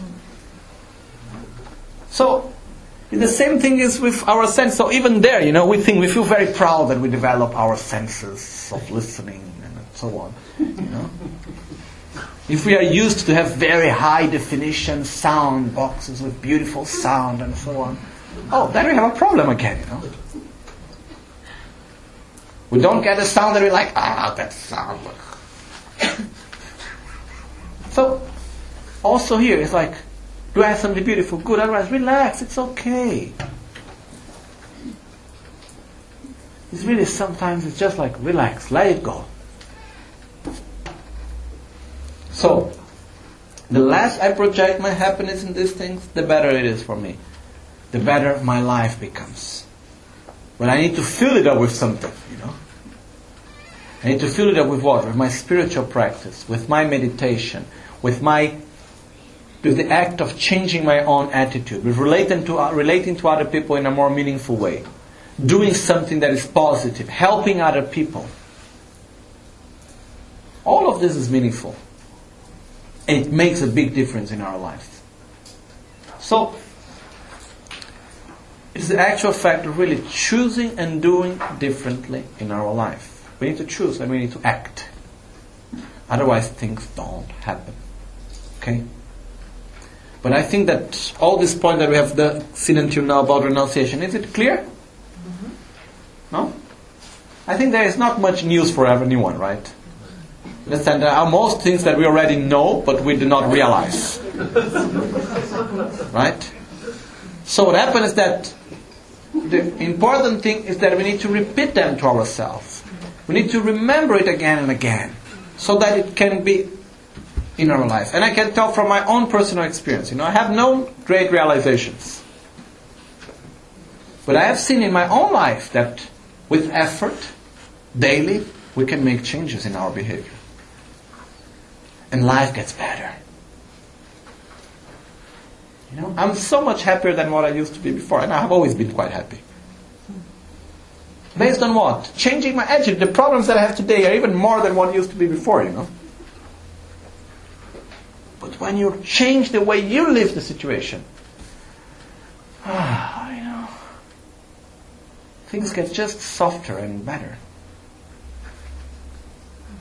So, the beautiful thing about Dharma is that it's possible to practice. It's not something that should only be in our conceptual level. We need to practice it. We need to follow it daily. We need to do something about it. And renunciation is the first step, which is love yourself. Don't forget to love yourself. First step. To love myself means to have clear to myself what's the objective I want to reach and to do whatever is necessary to reach that objective. That means to love myself. To abandon what harms me, to cultivate what is good for me, and to follow the path to my objective. That's to love oneself. And that's the first step that we should follow. Okay? Alright. So let's move on.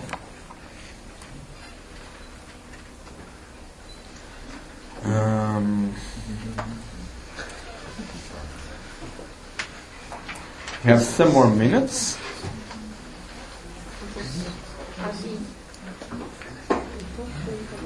You have some more time until six. We are a little bit late in the kitchen. Okay. So what like maybe we make a short break. Okay? So huh? It's one over five. Okay, so we make a 10 minutes break and then we come back again. Okay? Lame kutse chi chile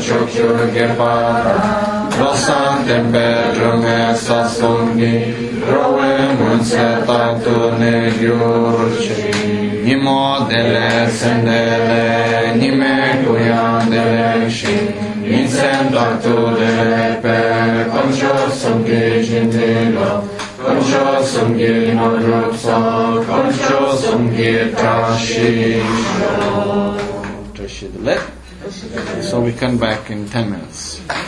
Just toilet, one minute.